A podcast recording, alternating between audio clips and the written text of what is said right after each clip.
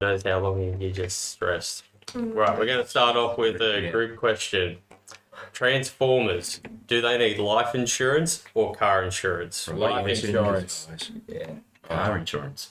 And But they're, cars. but nah, but they're like a living thing, aren't they? Are they? Yeah, but they're cars. Do they have a heart? Yeah, what if they, what if, what if they What get about into the an accident? dinosaurs? What about the big dinosaurs? Well, well, they need dinosaurs. What does Megatron need? Tank Why would the insurance? aliens also? Is it true? Wait, is he a jet or a tank? Yeah, but insurance like protects the other person as well. So if Bumblebee crashes into me at the lights, What do you- what- what- then, what do you- then where am I going to get my cover from? What are you gonna do? Tell him to pay for it? Like him- Yeah, because he has to have car insurance because he's being neglectful. No, we'll just stomp your car in. Righty. um, another question, which is not as serious as the last one, is we're going to be having a look at a Stalin essay question. Our Stalin essay question is assess why Stalin won the power struggle between the period of 1924 and 1928. And what really kicks off this period of time is with Lenin kicking the bucket. So there's this power vacuum in the leadership of the Bolsheviks.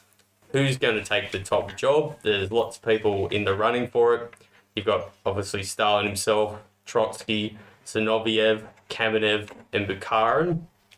But as we know, Stalin comes out on top.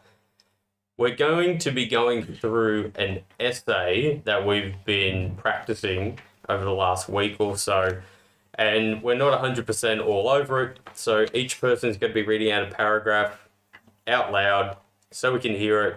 And if we want to, we can ask questions about it, maybe some, suggest some other options or some other examples that we would include. So if you're listening to this podcast and you're going to be doing this type of essay for the first time, this might be a good chance to hear about our thought process and then include a little bit of your own. So I'm going to start with the introduction, and as we go around, each person in the class is going to be reading out a part. Stalin's success in the struggle for power from 1924 to 1928 resulted from opportunistic, ruthless, and cunning manipulative tactics. Stalin manipulated religion and the ideology and the ideological debate to perform maneuvers within the party catalyzed by the weakness of his opposition, allowing him to emerge as the undisputable leader of the USSR. Following the death of Lenin, Stalin filled the religious vacuum with the cult of Lenin in 1924. From 1924 to 1928, Stalin manipulated the ideological debate to encourage the competition between different visions, enabled the destruction of ideological poles within the party, elected to the role of General Secretary in 1922, Stalin additionally erected political pragmatism and equipped the, the bureaucracy as an instrument to meticulously control the inner workings of the party machine. Moreover, the weakness of his opposition, primarily the arrogance of Lenin and uh, Leon Trotsky, allowed Stalin to harness his ideology, oh, his identity as a grey blur, and allow the self destruction of his opponents to be completed in 1927. So there's a lot to unpack there. We're going to start off with Ben. Ben's going to be reading through our first paragraph. It's one of our longer ones, so thank you for that. So take it away, Ben, for our first paragraph. Stalin used Lenin's death in 1924 to fill the religious void by the demolition of the Orthodox Church in 1918, initiating the process of winning the struggle for power. Despite Lenin's immense desire to be forgotten, Stalin martyred his image through the extravagant funeral and cultish propaganda. This became known as the cult of Lenin, and allowed Stalin to position himself as the rightful successor and to a powerful demigod. The glorification infiltrated workplaces and schools with the establishment of Lenin Lenin corners as shrines dedicated to the excellence of the past leader. The, the, the decisions and ideas of Lenin became unchallengeable, and by the late 1920s, Soviet communism was synonymous with Leninism. The cult of Lenin established an impossibility to imagine a leader replacing Lenin who did not claim to be carrying forward his, his historic legacy.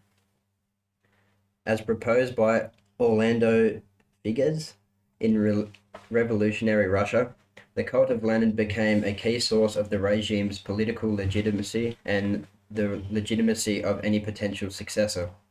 By leading Lenin's funeral in the absence of Trotsky, decision uh, Trotsky's uh, absence of Trotsky, sta- Stalin established. yeah, Stalin established himself as Lenin's successor, and the cult of Lenin legitimized his decisions, allowing him to emerge as a trustworthy option for the leading position. Trotsky's absence was also caused by Stalin after falling ill. Trots, uh, Trotsky resided in Caucasus and intentionally misinformed as to the date of Lenin's funeral. Stalin attacked, attacked, attacked uh, I can't speak, Trotsky for being presumptuous and took the opportunity to establish himself as the rightful heir, heir to Lenin. It is therefore evident that Stalin successfully manipulated Lenin's image to create the cult of Lenin and fill the vacuum of religion, enabling his emergence as the leader of the USSR and victory in the power struggle. Righto. Who would like to have a stab as, if we were thinking about this as a pure paragraph? What's the main point that's being made here? And remember, the question is how Stalin wins. What's the main point? How's Stalin winning? What tools are he is he using? What is he leveraging at this stage? Uh, Well, he uses um Lenin's funeral as a chance for him to get in high power, I guess. Yeah, how does he do that? Well, like they, like Ben said, sorry, he intentionally misformed Trotsky to the date of Lenin's funeral to make him look bad, I guess. Yeah, So yeah. yeah, made him publicly look bad. Mm. What else? What else is the point that's trying to be made? That's probably like the example or the or the bit of evidence that you could use. But what's the actual point? What's Stalin? What's he created in a sense? Is it the cult of Lenin? Yeah, yeah. And that's the interesting part. Like he creates the cult of Lenin. Lenin's not going around saying I'm the next Messiah, as we've got here. It's saying that Lenin doesn't want to.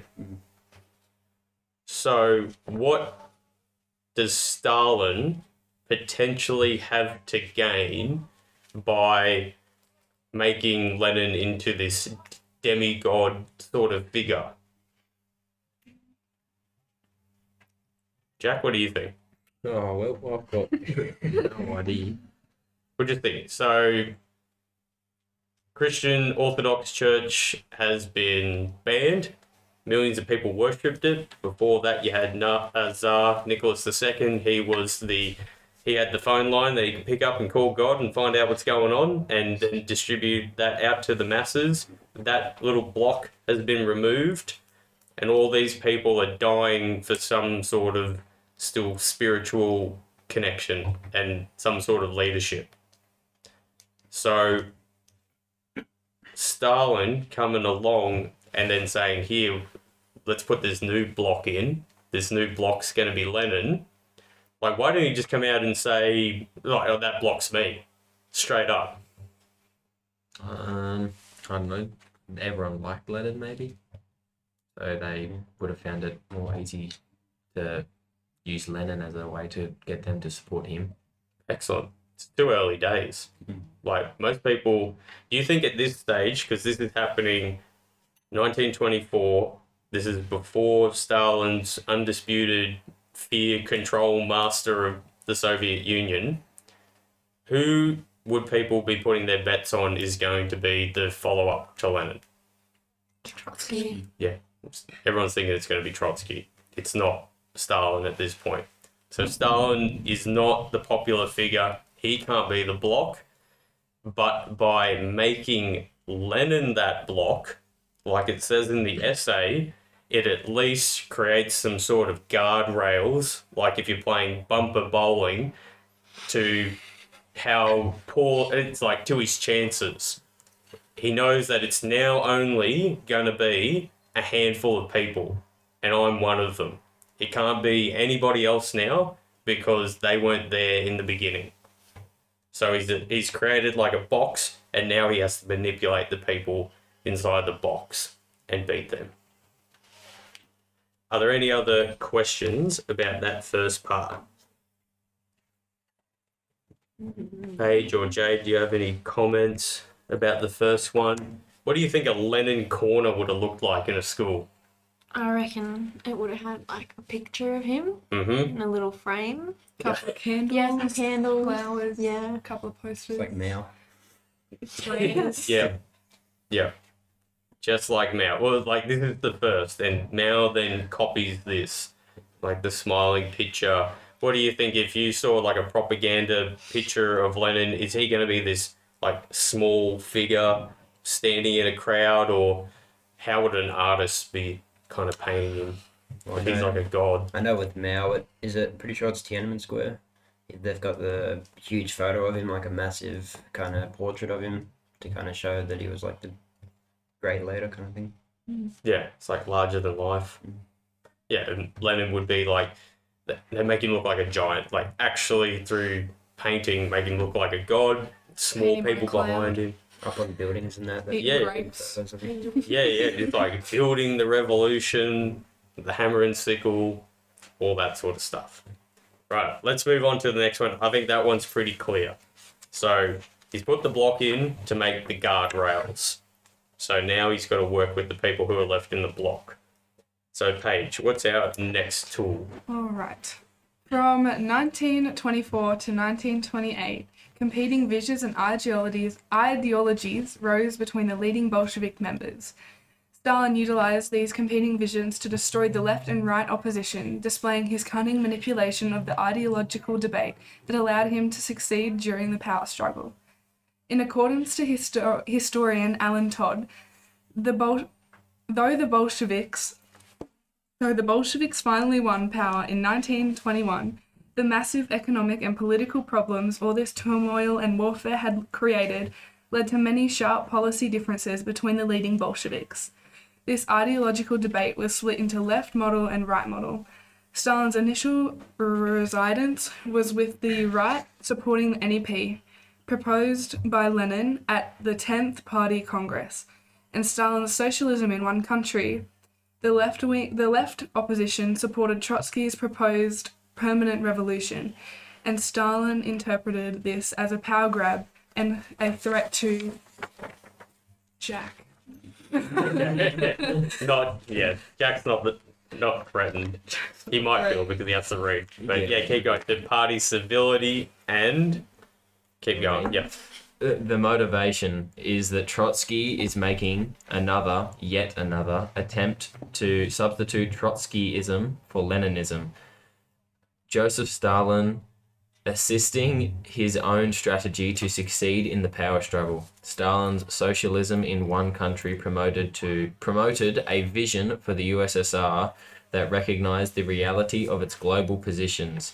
This promotion of nationalism allowed Stalin to gain national support when he introduced socialism in one eh, wait, what? socialism in one country. He struck a chord with the party and the country at large, enabling him to label the left opposition. Zinoviev, Kamenev, and Trotsky, his oppositionists, this resulted in their expulsion from the Politburo in 1926, displaying Stalin's cunning and opportunistic manipulation of the ideological debate to gain power. The destruction of the left opposition in 1926 as a result of competing visions that resulted in ideological and economic debates exemplifies Stalin's successful equipment of the ideological debate to catalyze his success in the power struggle in 1928. Okay. So back to the question. What are the tools that Stalin is using to win, or what does he know that other people don't know? What is he taking advantage of that other people aren't taking advantage of? Any thoughts? What's the point that's trying to be made in that paragraph? I think one of the points is he really likes his manipulation because, like, it says that he was on the thing, it was like the right side, and then he went to the left side, but then he just left both eventually. Yeah. So he's not ideologically like stubborn and tied down. He's more fluid. Does Stalin better assess what's going what's going on around him than Trotsky? Yes, Why do you say that? because Stalin recognized that Russia was really broke and hungry, and he decided to focus his policy as socialism in one country, which would mean that they would fix up their own problems, as opposed to Trotsky saying that he would want a permanent revolution where everyone outside of Russia would also be having a revolution. I think just the public really resided with Stalin's option because they wanted their own problems to be fixed before everyone else. Yeah, absolutely. So he's totally assessed the situation as dire and he's able to label these other blokes on the left as you don't care about the common person. Like you're getting over your skis here, you're going too fast, you're not the ones to lead the show. Like we need to focus on our situation. Um says the NEP that wasn't put into any more detail. Campbell, what's the NEP? Uh, the New. new economic policy. That's right. It's been a while. Yeah. Uh, it was just I'm blanking. How do I? what, what's the, what was the what was the premise of the new economic policy brought in as a temporary measure to do what? oh, was that where uh, they kind of brought in capitalism for a little bit Yeah, to try and just fix everything and kind of worked? Yes. If I remember correctly. yeah. So take a take a bit of a, a break from war communism. Who wants to fill in the blank there? War communism. What were the what were the Reds doing? What were the Bolsheviks doing? Taking on the civilians, taking all their food. Yeah, they were. Oh, that's right. They were taking all the civilians' food and they were giving it to who? The army. soldiers. Yeah. Was that when the farmers had to dedicate like a vast amount to the army? Yes. Go yeah. Yeah.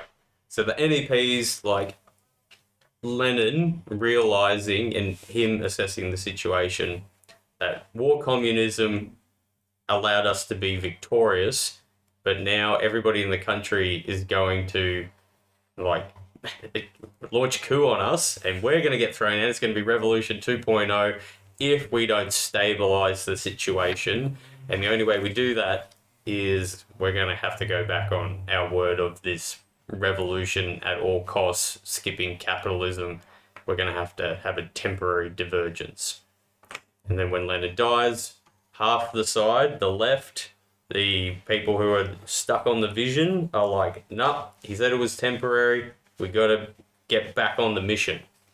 And Stalin, still seeing what the average person is going through is like they're totally misreading the situation. People are not ready for this. So therefore, I'm going to use that against them, just the way any good politician would be doing it. Um, any other points we want to make about that? Is there anything else we would add differently?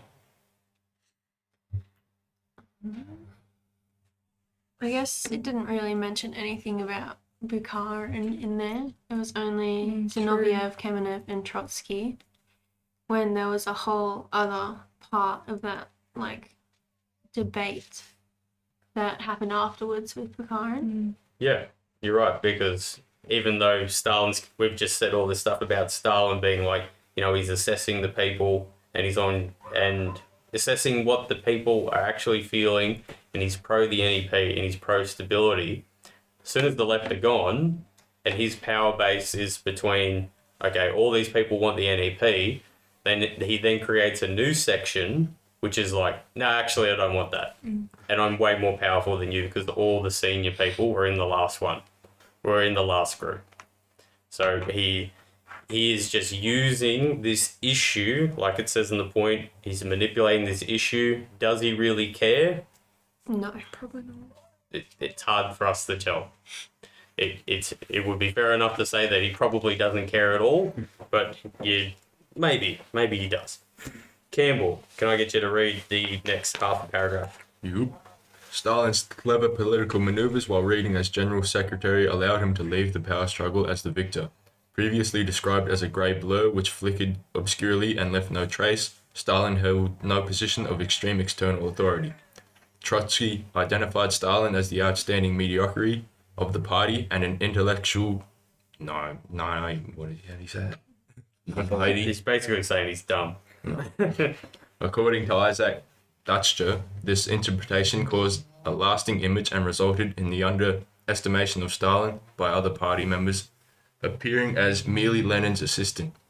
However, Robert Tucker challenged this, indicating that instead of remaining underestimated, Stalin appears to have wielded even more practical power than Trotsky in the 1920s, emerging as number three in the party behind Lenin and Trotsky. Hi- hindsight proves that it is the former that truly allowed Stalin to succeed. Through both, historians reflect on the significance of the bureaucracy and Stalin's rise to the prominence in the Bolshevik Party. Underestimated and possessing the ability to, the ability to control the inner workings of the party, newly recruited recruited members owed Joseph Stalin great patronage, assisting him in the political endeavors and benefiting him in the struggle for power between 1924 to 1928. Okay.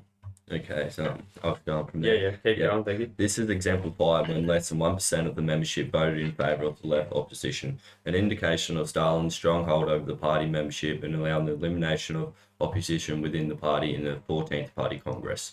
Signifying the public's initiation of Stalin's ascension to power, the immense patronage owed to Stalin additionally assisted him in surviving Lenin's will and testament in 1924, an occurrence that would have otherwise ended Stalin's political career.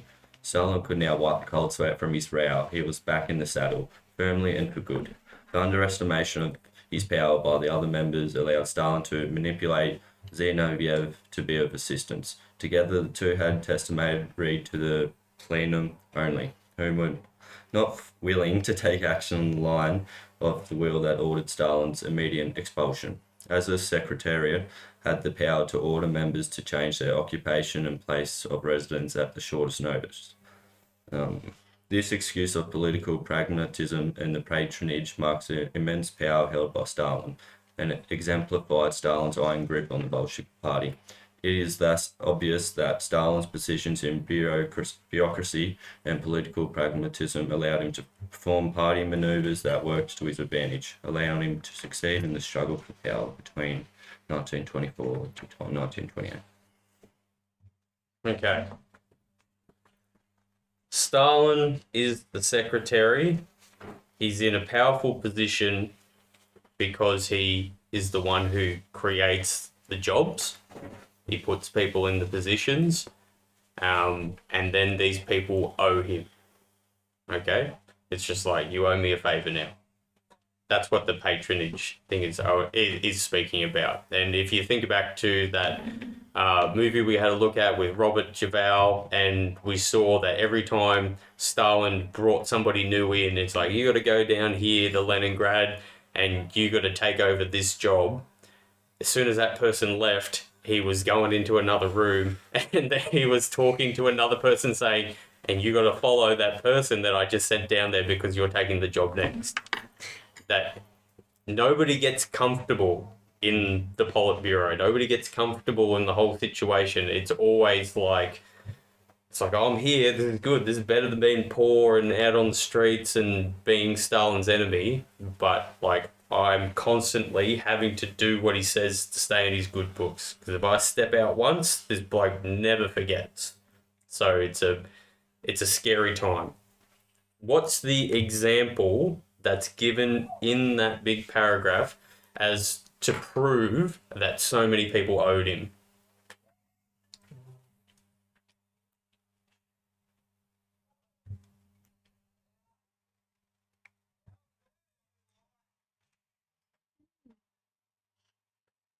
About halfway through the paragraph.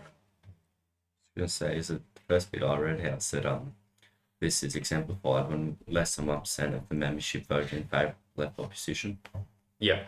So they're talk. So that is the example of how many people voted to keep Stalin in the party. What was threatening to get rid of him at that stage? Something that Lenin wrote when he was dying. Um, Something about Stalin being too rude. I was gonna say yeah, didn't Lenin, yeah, didn't Lenin like him wanting to rise to power?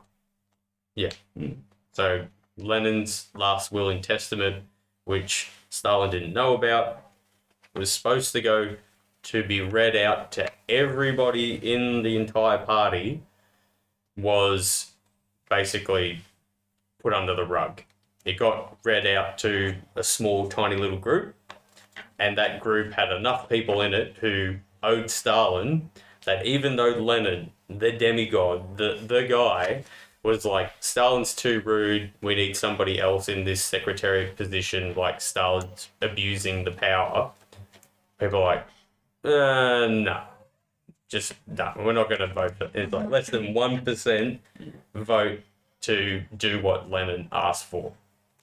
So that's the example of how much kudos and how many brownie points Stalin had, uh, like, kind of scored by that time.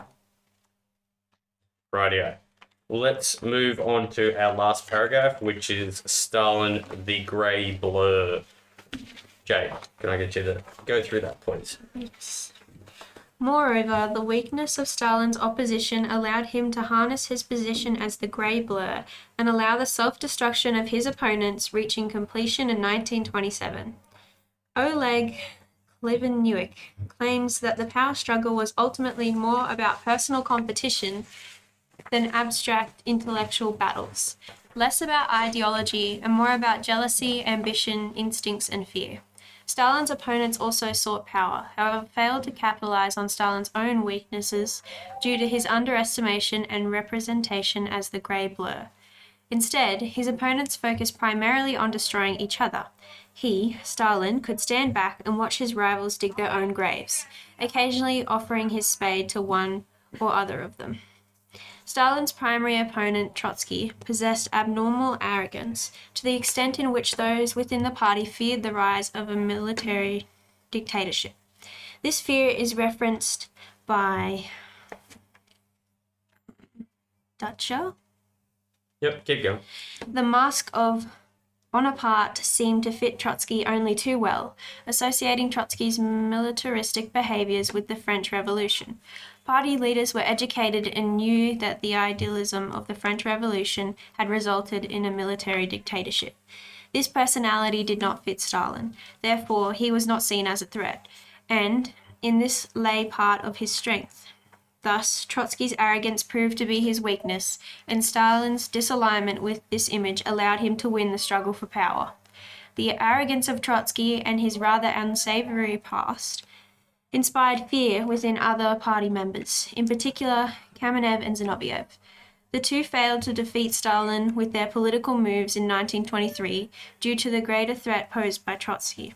By the time Zinoviev and Kamenev were ready to retrain their sights on Stalin in 1925, they had already lost a key opportunity, allowing Stalin to develop a powerful support base and hold off a unified attack from the left, thus enabling him to succeed in the struggle for power from 1924 to 1928. It is evident that the weaknesses of Stalin's opposition and the failure of his opponents to capitalize on Stalin's own weaknesses enabled him to emerge as the victor for the power struggle in 1928. What is Stalin's weakness? It doesn't say that. Like, no, he doesn't bring it up, or she doesn't bring it up. The writer doesn't bring it up in that last paragraph. What could, it, let's say you guys are the opposition, you're the left wing, and in hindsight, what would you have attacked about Stalin Was it if they were going to do it again? Was it his past? What about his past? Wasn't he like a naughty boy? Well, like he was not like the rest of them. He wasn't an intellectual. Wasn't he? Um, wasn't his parents like from a different country or something? He grew up in a different. Was it Georgia? Yeah, Yeah. So he was a Georgian. He wasn't actually like he wasn't properly Russian as well. He So was, he was a foreigner. Paranoid about everything. That's why he had so many people do like the same job and watch the person do that, and then watch the person watch the other person. Yeah. Yeah, yeah. If you really targeted his paranoia, that would have done something. If you attacked his ethnicity, that might have done something. If you pointed out, well, I guess Trotsky tried to do that, like, like say that he was dumb, like mm. you know he's not an intellectual. It's a Trotsky's unsavory past. What is it that we know about Trotsky? Like he's obviously a big intellectual. Wasn't he rich? Yeah, he's a rich boy. And that doesn't really fit in with the whole sort of socialist model that they're pushing through, which is let's get rid of the bourgeoisie. Trotsky's a bourgeoisie pretending to be like a worker. Mm. So that's one of his weaknesses. Is there any other weakness that Stalin might have? Or did Stalin just play the game too well? Was Stalin the one that got rid of and like kept Lenin's will under the rug? I'm guessing so. Well, Stalin didn't know about the will until like it was part of the party's agenda that it was going to be read out. But then he was able to call in his brownie points so that it didn't matter. And Trotsky didn't, like what we saw in the film and when we were having a look, Trotsky didn't press the issue hard enough. That probably could have been it. He probably had enough power then. And if Zinoviev and Kamenev were united with Trotsky and they pushed that last will and testament at the right point, Stalin would have been gone. Like all the other brownie points wouldn't have been enough. But because Stalin had already gotten in and split the three, and Zinoviev and Kamenev were worried about Trotsky becoming the next like Napoleon, and just like, oh, we got to get rid of him because like we're not military dictators. We're like we're the people who who should be running it, and you know you can have a job too, Stalin. Like patting him on the head, you can have a job. it's like work with us. Like we'll look after you. Just help us get rid of him. It's just like that greed, that arrogance, and yeah, Stalin probably played it just too well, just in the background. Are there any other points that we would make in this essay about how he won, or have we covered the points? Or do you think this essay covered the points really well? I think he was, I think he was pretty clever in how he took him down one, one by one. Like he went Trotsky was like the main threat, and then while everything was kind of simmering down, he went after Zinoviev and that, and teamed up with Bukharin. And then after he got rid of them too, he just switched sides and just got rid of him as well. So I think he was pretty clever in doing all that. Yeah, and like over the course of four years as well, just to like have the patience to just be in the background and mm-hmm. just do that for so long. Like that's a whole presidential term. Like most people can't think out four years in advance. It's just like I got to be in charge now, and that's what undermines them. So, in summary, putting in the block for Lenin to put up the guardrails as to who could be the person, and Stalin's one of them. That was point number one. Point number two was someone can beat me. left Yep. and right model. Yep, NEP manipulate. and anti-NEP. Excellent. Manipulating the issue. And then our next one was his position as the General Secretary, getting people to owe him, so much so that he was able to survive the attack that probably should have gotten rid of him. And the last one was him playing the long game and making it really obvious that the people around him were just like unlikable and allowed them to attack each other. And that quote's actually really good. That most of them were digging their own grave, and he was happy to lend them a spade every now and then when they needed to finish off the job. Rightio, we're going to wrap up there. I'll get everyone to say goodbye, and we'll see you next time. With uh, we're going to be doing another essay on the Cold War, so that'll probably be in about a week or so. as we get closer and closer to the trials. So, Bye. goodbye from me. Bye. See you. Bye. Yeah.